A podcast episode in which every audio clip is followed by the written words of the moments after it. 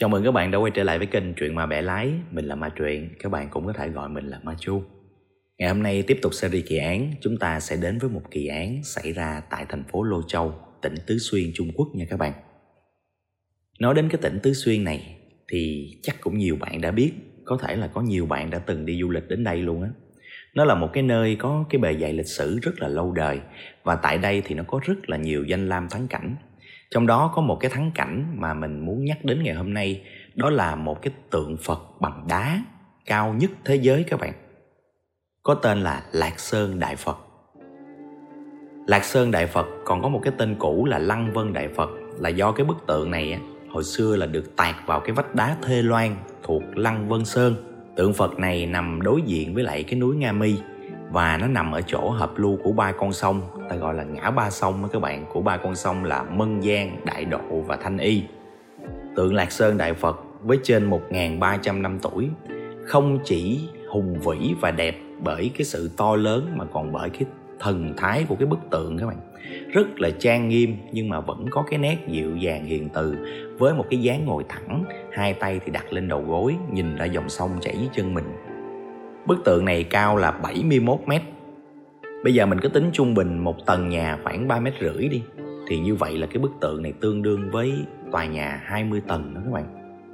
Bên phải bức tượng có một cái con đường bên vách núi gọi là Lăng Vân Sạn Đạo và cái con đường này nó có chín cái khúc ngoặt, cho nên người ta còn gọi là cũ khúc sạn đạo và cái đường này là đi lên đi xuống và trong cái quá trình đi lên đi xuống thì người ta có thể ngắm nhìn cái bức tượng Phật này rõ ràng và chi tiết hơn Hai bên tượng Phật còn có hai ông hộ pháp cao khoảng 16 mét, rộng khoảng 6 mét. Thân thì mặc chiến bào, tay cầm pháp khí, canh gác ở hai bên tượng Phật nhìn rất là uy nghiêm. Cái người mà khởi xướng tạo nên Lạc Sơn Đại Phật là Hòa Thượng Hải Thông, là một nhà sư của Lăng Vân Tự. Tương truyền rằng vào một ngày nọ, Hòa Thượng Hải Thông đứng ở trên đỉnh núi, nhìn xuống dưới cái nơi mà hội tụ của ba dòng sông Mân Giang, Đại Độ và Thanh Y thì nhìn thấy thế nước rất là hung hãn, chảy xiết, nhìn giống như là thiên binh dạng mã, đập vào vách núi rất là hung hãn. Thuyền bè qua lại nơi đây thì thường xuyên gặp tai ương, gặp tai nạn đó các bạn. Hòa thượng hải thông nhìn như vậy thì vô cùng đau xót và ông nghĩ, cái thế nước mà hung hãn như thế này, điên cuồng như thế này là có thể do có thủy quái ở đó. Cho nên ông mới phát tâm để xây dựng tượng phật với cái hy vọng là sức mạnh của Phật Pháp vô biên sẽ thu phục được thủy quái và bảo vệ bình an cho nhân dân, cho thuyền bè qua lại. Hòa thượng Hải Thông đã cực khổ đi hóa duyên ròng rã suốt 20 năm trời để gom góp được một khoản tiền cho cái việc tạc tượng Phật này. Khi mà cái bức tượng Phật này được hoàn thành một nửa thì Hòa thượng Hải Thông viên tịch, tức là Hòa thượng mất đó các bạn, thì công trình buộc phải dừng lại 10 năm sau, kể từ khi mà Hòa Thượng Hải Thông viên tịch thì có một vị là tiết độ sứ có tên là Trường Cù Kim Quỳnh đã khuyên góp 200.000 lượng vàng để tiếp tục cái công trình tạc tượng này. Và cái công trình này nó lại được tiếp tục. Tuy nhiên thì khi tạc đến đầu gối thì cái ông này ổng được triệu vào kinh để mà nhậm chức thượng thư cho nên cái công trình này lại một lần nữa bị bỏ dở. Phải đến mãi đến năm Chinh Nguyên thứ tư đời Đường Đức Tông là năm 788 thì cái công trình này nó mới được tiếp tục và hoàn thành. Như vậy là với sự nỗ lực của ba thế hệ với hơn 90 năm ròng rã thì cuối cùng Lạc Sơn Đại Phật cũng đã hoàn thành. Vào năm 1996, tượng Phật này đã được liệt kê vào danh sách di sản thế giới của UNESCO cùng với núi Nga Mi và trở thành điểm đến linh thiêng thu hút rất là đông đảo du khách nói chung thì cái tỉnh tứ xuyên này nó cũng còn nhiều cái thắng cảnh và nhiều cái điều hay lắm các bạn không biết có bạn nào đã đi du lịch ở đây chưa có thì comment kể cho mình nghe nha còn bây giờ thì chúng ta sẽ đi vào câu chuyện chính của ngày hôm nay xảy ra tại tỉnh Tứ Xuyên này. Và nếu đây là lần đầu tiên các bạn đến với kênh Truyện Mà Bẻ Lái, thì cũng đừng quên bấm nút like và nút đăng ký để theo dõi ủng hộ cho kênh nhé. Còn bây giờ thì chúng ta bắt đầu nào.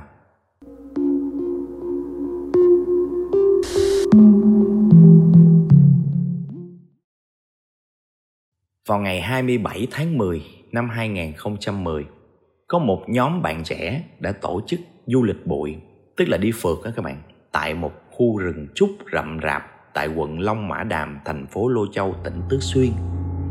cái nhóm bạn này rất là thích du lịch đi đây đi đó tìm hiểu những cái địa danh mới khám phá những cái điều mà họ chưa biết tới và lần này tại khu rừng trúc này thì họ đã khám phá ra một điều mà có lẽ mãi mãi về sau, mỗi lần nghĩ lại, họ đều có cảm giác lạnh xương sống. Tại cái khu rừng trúc này, họ đã vô tình phát hiện ra một cái thứ gì đó bất thường, ẩn hiện dưới những chiếc lá trúc mục nát. Cái người gan dạ nhất trong nhóm đã lấy một cái cây, rồi chọt chọt, bươi bươi cái đám lá đó ra, xem trong đó là cái gì. Và cái mà họ nhìn thấy là một cái đầu lâu người còn trơ xương các bạn. Có người thì vừa la vừa chạy, có người thì chạy không nổi mà ngồi sập xuống ngay tại đó, cứ ngồi nhìn cái đầu lâu hoài luôn các bạn.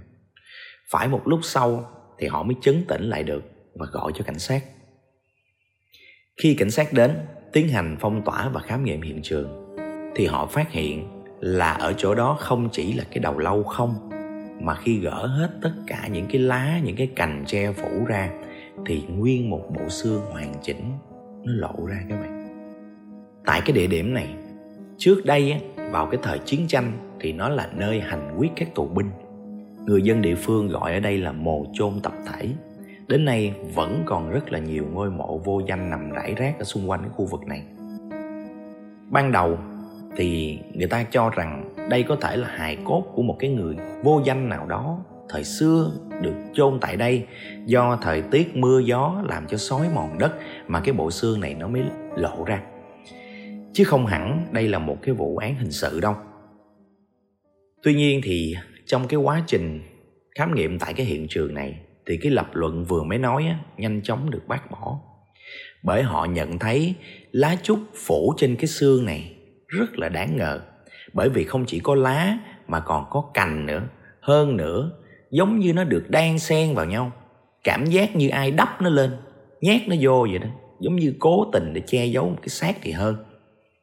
Và hơn nữa, những cái vật dụng còn lại trên người cái bộ xương, ví dụ như là áo thun nè, áo ngực nè, vớ nè, có thể xác định đây là những sản phẩm của thời hiện đại bác sĩ pháp y sau một thời gian khám nghiệm kỹ càng đã xác định nạn nhân này là nữ giới, có chiều cao khoảng 1m53 khoảng tầm từ 40 đến 45 tuổi. Có bốn vết thương do vật cùn đập vào, tất cả đều nằm ở hộp sọ. Có thể suy ra được, đây chính là những vết thương chí mạng và công cụ gây án là một vật cứng, cùn, có thể là cây búa nạn nhân này đã nằm ở đây bao lâu rồi? Ở đây thời tiết nắng nóng, cộng với độ ẩm tương đối cao, và cái xác được chôn tương đối nông, không có chôn sâu. Và những cái yếu tố này là những cái yếu tố đẩy nhanh cái quá trình phân hủy xác. Căn cứ vào đó và các dữ kiện chuyên môn khác thì bác sĩ pháp y đã kết luận thời điểm tử vong của nạn nhân là khoảng 6 tháng trước. Khi phát hiện thì trên người bộ xương nửa thân trên còn mặc áo thun nữ nửa thân dưới thì để trần, nhưng trên chân thì còn mang đôi vớ. Bởi hiện tại thì chỉ còn có bộ xương thôi, không còn những cái dấu vết để có thể xác định rõ ràng. Mà với những dữ kiện trên thì chỉ có thể suy luận cái người phụ nữ này có thể bị tấn công tình dục hoặc là quan hệ đồng thuận với một người nào đó tại rừng trúc trước khi bị sát hại. Bộ xương này rốt cuộc là của ai? Nửa năm trước đã xảy ra chuyện gì? Tại sao lại chôn trong rừng trúc? Đây có phải là hiện trường gây án đầu tiên hay không? Hay là nơi vứt xác thôi? Rất nhiều câu hỏi được đặt ra. Các điều tra viên đã khảo sát kỹ địa hình cái nơi này. Con đường dẫn đến rừng trúc gần nhất cũng cách cái khu vực này là trên 150 mét.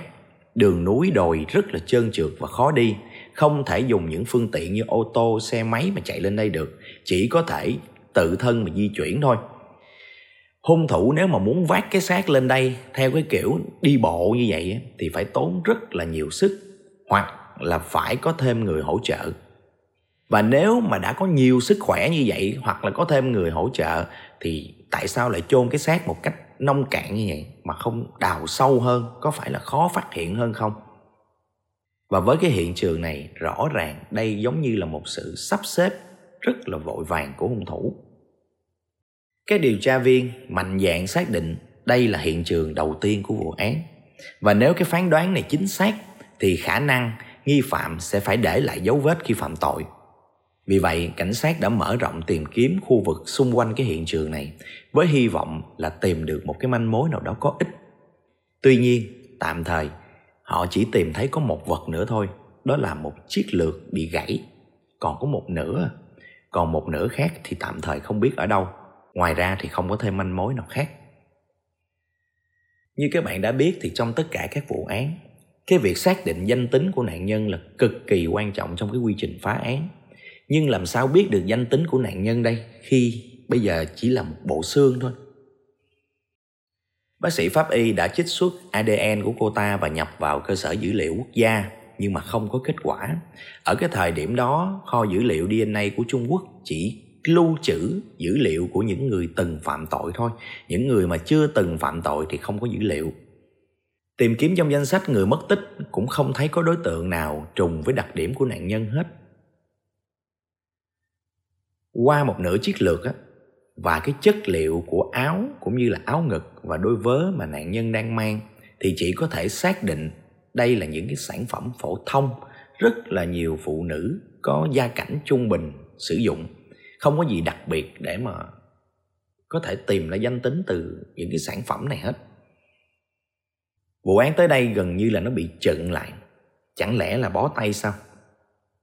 Các điều tra viên đã nghiên cứu các dữ kiện một lần nữa từ đầu đến cuối và suy luận. Người nữ nạn nhân này, khi đến rừng trúc chắc chắn phải mặc đầy đủ quần áo chứ. Nhưng tại sao hiện tại chỉ còn có áo thun, áo ngực và vớ, quần và giày dép của cô ta đâu? Và một nửa chiếc lược còn lại đang nằm ở đâu? Cảnh sát đã mở rộng phạm vi ngoài khu vực rừng trúc này để mà khảo sát tìm kiếm cái nơi mà họ chưa có tìm kiếm ở cái đợt trước ở thời điểm đó, đang tiết mùa thu, cỏ mọc cao hơn cả mét. Công việc tìm kiếm tương đối là khó khăn, nhưng mà họ vẫn phải tìm kiếm từng chút từng chút một. Và sau 3 ngày, thì tại một con đường nhỏ, họ đã phát hiện một nửa chiếc lược còn lại.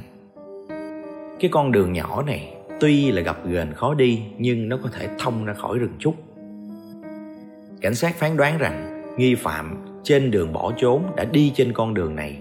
Và trong quá trình đó đã làm rơi hoặc là cố tình vứt bỏ cái chiếc lược này. Từ cái điểm mà phát hiện ra nửa chiếc lược còn lại, cảnh sát đã chấm con ba vô và vẽ một cái vòng tròn điều tra có bán kính là 1 km.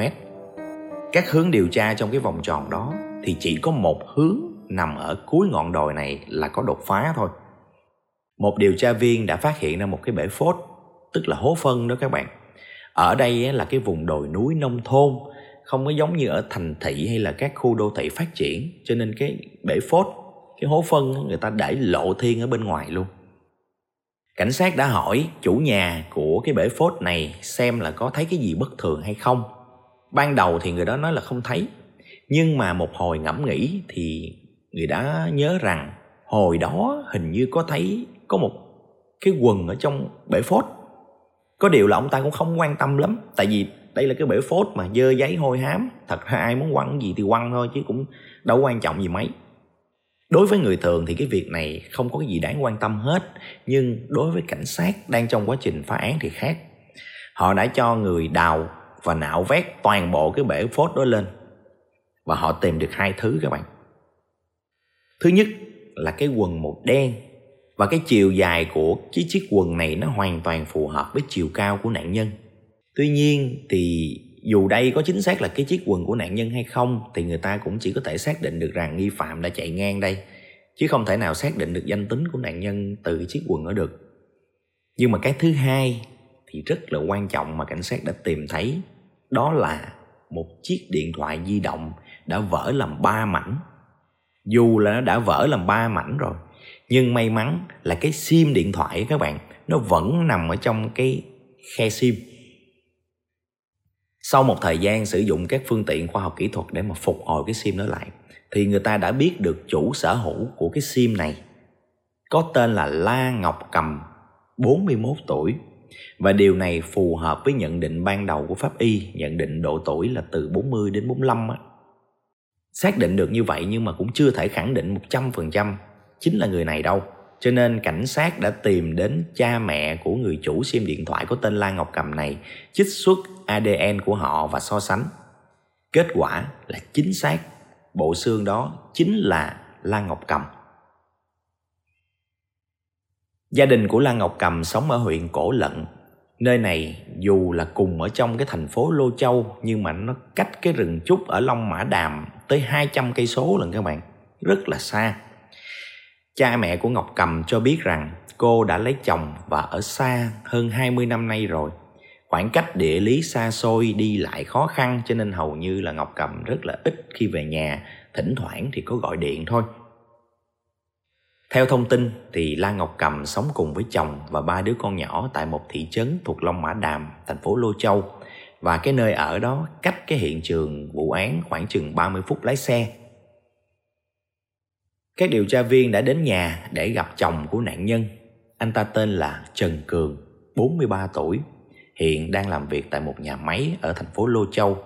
Đã kết hôn với lại Ngọc Cầm là 20 năm và có chung với nhau là ba mặt con. Người vợ của Trần Cường, tức là nạn nhân Ngọc Cầm, đã mất tích lâu như vậy. Tại sao Trần Cường không đến báo cảnh sát? Chẳng phải là có gì khuất tất ở đây sao? Theo Trần Cường thì anh ta và nạn nhân dù chưa chính thức ly dị nhưng mà do xảy ra một số bất hòa trong cái mối quan hệ hôn nhân, cho nên hai người đã ly thân với nhau, chờ thời gian để ly dị thôi. Trong thời gian vợ anh ta mất tích thì anh ta có đến nhà máy nơi mà vợ làm việc, làm công nhân ở đó để tìm. Nhưng mà nhà máy nói vợ anh ta đã nghỉ mà không thấy xin phép, không thấy báo cáo gì hết. Những lần anh ta tìm đến nhà máy như vậy thì anh ta đều có ghi lại vào một cuốn sổ. Sở dĩ anh ta không báo cảnh sát là bởi vì nạn nhân ngọc cầm đã để lại hai bức thư. Và hai bức thư này đều là không phải đưa tận tay, đưa tận mặt đâu, mà là dán lên cánh cửa nhà thôi. Lần đầu tiên thì nó cũng dán trên cánh cửa và có nội dung là các con ngoan, mẹ đi công việc, đừng có tìm mẹ. Lần thứ hai thì vào tháng 7 lại có thêm một tờ giấy nữa, cũng dán ở cửa nhà. Nội dung đại loại là, tôi đã về rồi, nhưng mà bây giờ tôi đang đi cùng với ông chủ Đài Loan đến Quảng Đông không cần phải tìm tôi. Đại loại là như vậy. Thì lúc đó Trần Cường nghĩ rằng Lan Ngọc Cầm đi với người tình của cô ta. Nhưng mà bây giờ thì hai người đã ly thân rồi, cho nên là muốn đi đâu thì đi thôi. Vì vậy anh ta không có nghĩ là đã có chuyện gì cho nên là không có báo cảnh sát. Cái lời khai như vậy, cuốn sổ ghi chép cộng với hai bức thư còn giữ từ nửa năm trước cũng không thể nào mà xóa được nghi ngờ của cảnh sát hết bởi vì giống như là anh ta đang chuẩn bị mọi thứ trước, đợi đến khi nào cảnh sát vô một cái là đưa ra trình bày vậy đó. Nghi là nghi như vậy. Tuy nhiên thì sau một quá trình điều tra thì các điều tra viên biết rằng chồng của la ngọc cầm luôn có thói quen là viết nhật ký và ghi lại những công việc hàng ngày. Cái cuốn này không phải là cuốn duy nhất nữa, anh ta đã viết rất rất là nhiều cuốn rồi. Hai cái mảnh giấy được cho là lá thư của ngọc cầm để lại á, thì xác định được nó là cùng một nét chữ có nghĩa là cùng một người viết. Nhưng mà chữ viết đó không phải của ngọc cầm.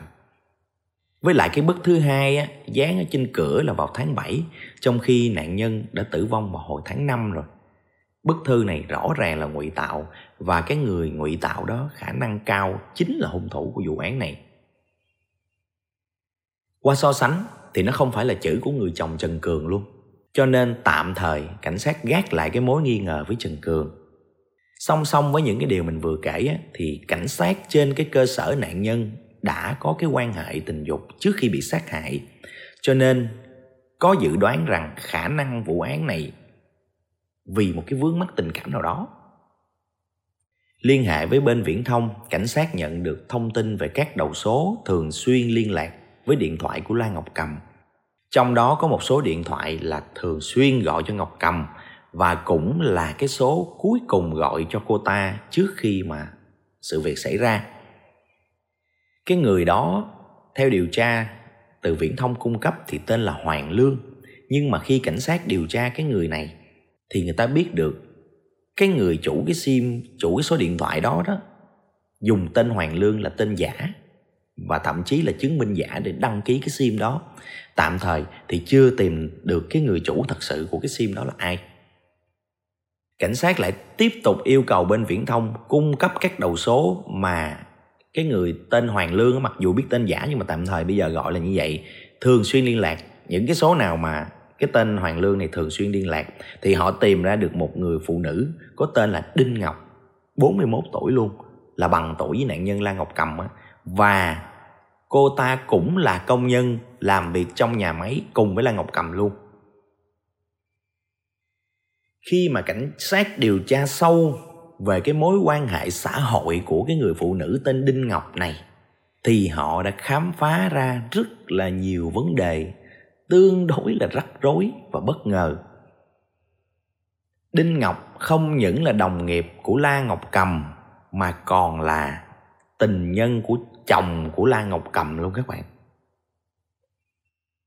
Trước đây mỗi lần mà Ngọc Cầm cùng với chồng mà tăng ca, hai người thì mỗi người làm ở nhà máy mà, nhưng mà lâu lâu sẽ có tăng ca, mà thậm chí là thường xuyên chứ không phải lâu lâu nữa.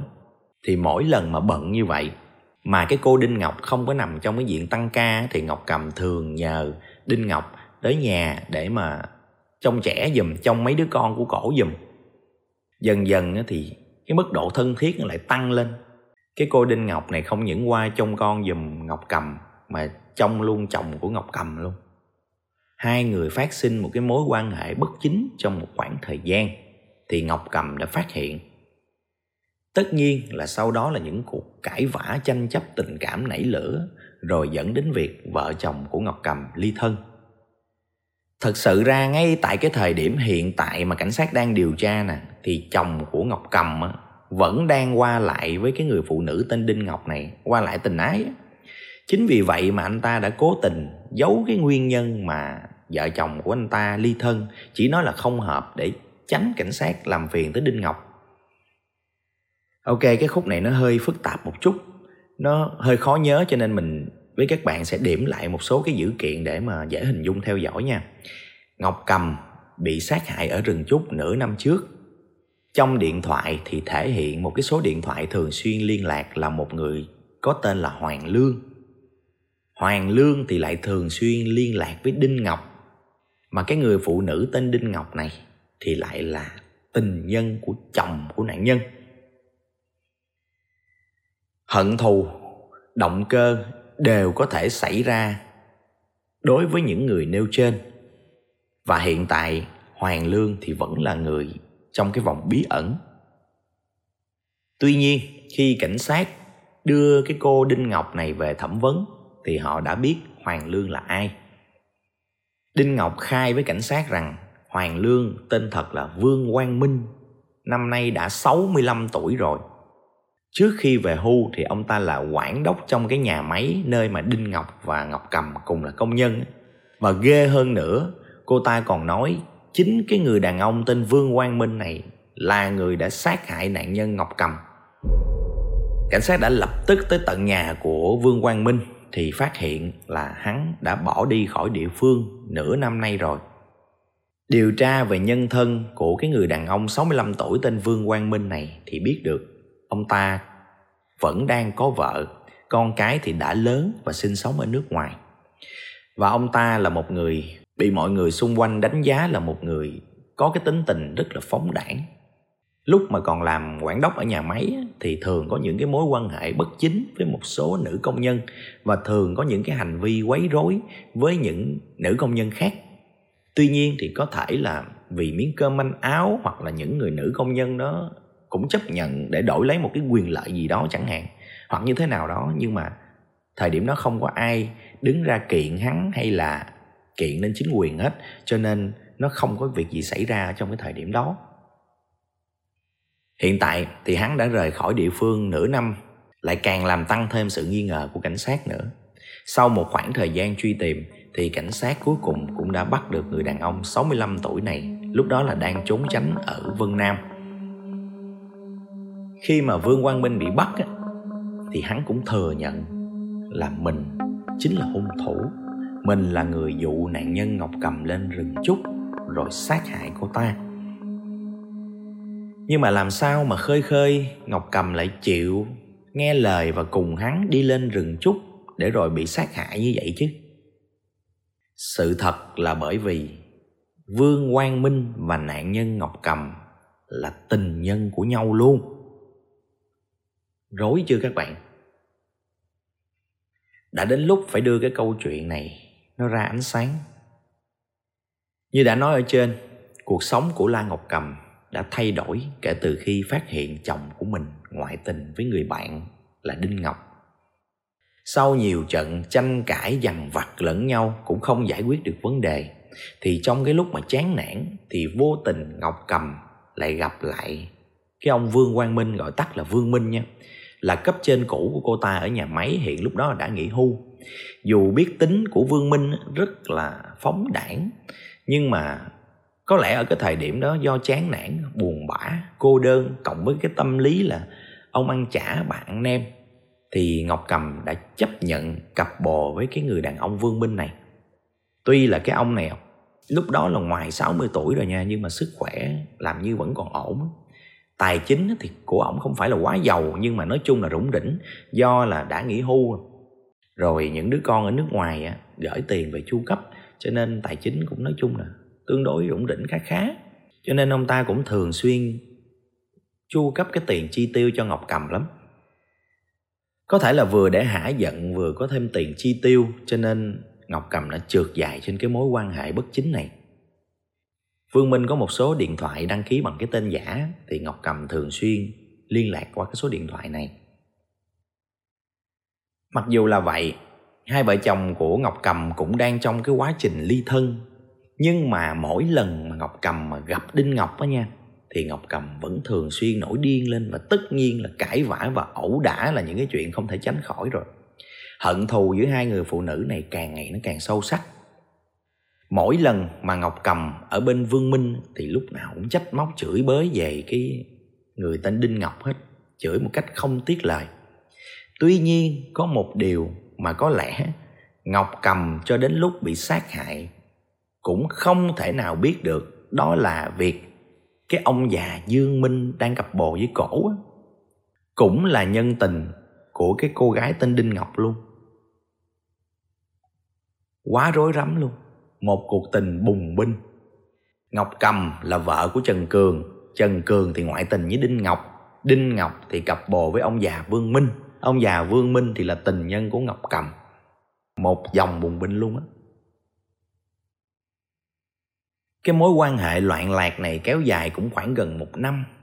Tuy nhiên, đối với Vương Minh thì tình cảm dành cho Đinh Ngọc coi như có hai bồ đi, một là Đinh Ngọc, hai là nạn nhân Ngọc Cầm thì có vẻ như ông ta dành cho đinh ngọc cái tình cảm nhiều hơn. Nên những cái gì mà ngọc cầm nói hay chửi rủa đinh ngọc thì ông ta đều về thuật lại cho đinh ngọc nghe hết.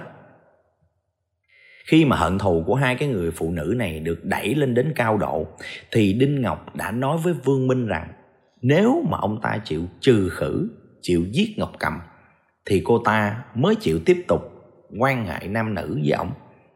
Còn không thì cắt đứt. Sau khi mà nghe nói như vậy thì người bình thường là người ta phản ứng liền, đúng không? Người ta chửi luôn kêu có bị khùng không mà tự nhiên kêu đi giết người.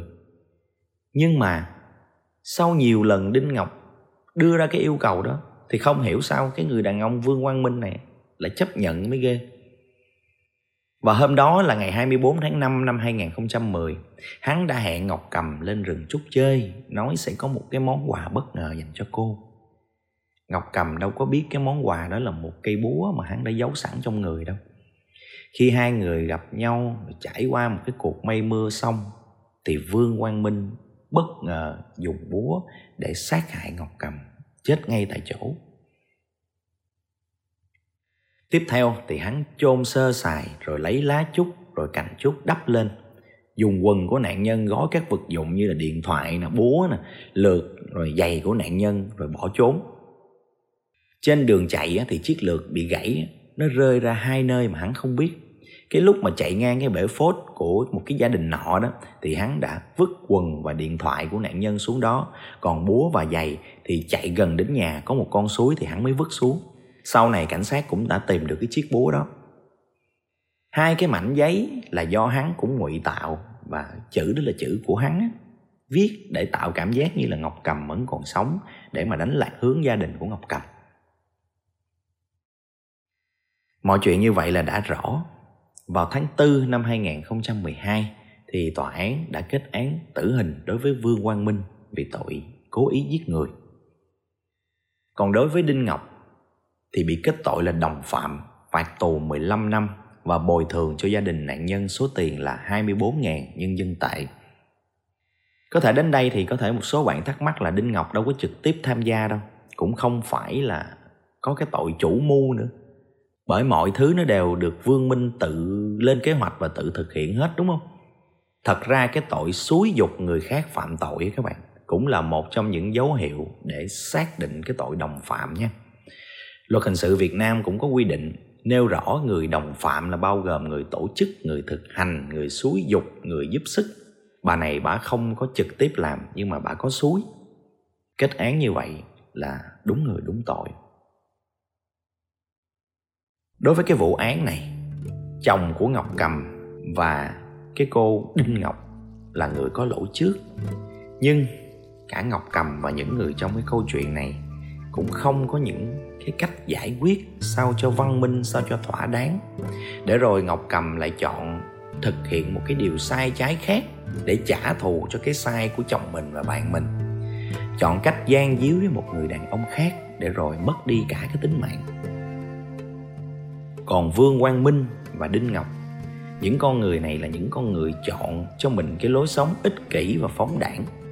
Thích làm gì thì làm, không coi đạo lý và pháp luật ra gì hết đối với tình bạn thì càng đông càng vui là đúng, nhưng mà tình yêu chỉ cần có ba đứa thôi là đủ tan nát rồi. Vậy mà cái băng này là chơi bốn luôn chứ không phải chơi ba nữa. Một cuộc tình bùng binh đúng nghĩa luôn các bạn, đầy oan nghiệt. Cuối cùng thì chơi đùa phóng đảng được có một thời gian, rồi sau đó đổi lại là sự mất mát, tan nát và đau thương cho bản thân và gia đình của tất cả những người trong cuộc. Như vậy thì có đáng hay không? Qua câu chuyện này thì lại một lần nữa chúng ta thấy rằng có nhiều người nghĩ cái chuyện ngoại tình nó giống như là một cuộc chơi thôi. Nó đơn giản và nó là chuyện cá nhân cho nên không có gì lớn lao. Và họ lao vào những cái cuộc ngoại tình đó theo bản năng là chính mà không hề lường trước được rằng khi chúng ta bước một chân vào một cuộc tình không rõ ràng, một tình yêu mơ hồ thì chân còn lại của chúng ta cũng đã bước vào một mối hận thù mơ hồ. Nhưng cái hậu quả của nó thì đôi khi không mơ hồ một chút nào đâu. Ok, vụ án ngày hôm nay đến đây thôi. Chúng ta sẽ gặp lại nhau ở những kỳ án tiếp theo. Nếu các bạn thấy hay hay là có ý kiến gì thì nhớ comment ở bên dưới cho mình biết nhé. Còn bây giờ thì xin chào tạm biệt và xin hẹn gặp lại.